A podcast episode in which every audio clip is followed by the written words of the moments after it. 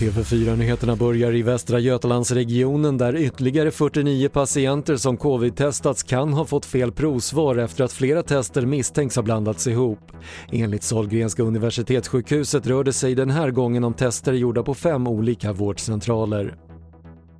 Så till U S A där över femtionio tusen konstaterades coronasmittade igår och det är den högsta dygnssiffran hittills enligt New York Times. Minst fem delstater rapporterade under gårdagen sina högsta dagliga siffror och U S A har nu passerat tre miljoner bekräftade fall av covid nitton. Svenska studenter håller avstånden sämre än studenter i andra länder men är noga med att tvätta händerna enligt en större internationell studie. Bäst på social distansering är Spanien där studenterna också hamnar högt på skalan för handtvätt.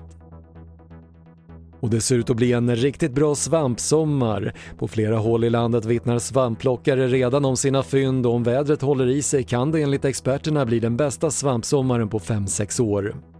Det var det senaste från T V fyra-nyheterna. Jag heter Patrick Lindström.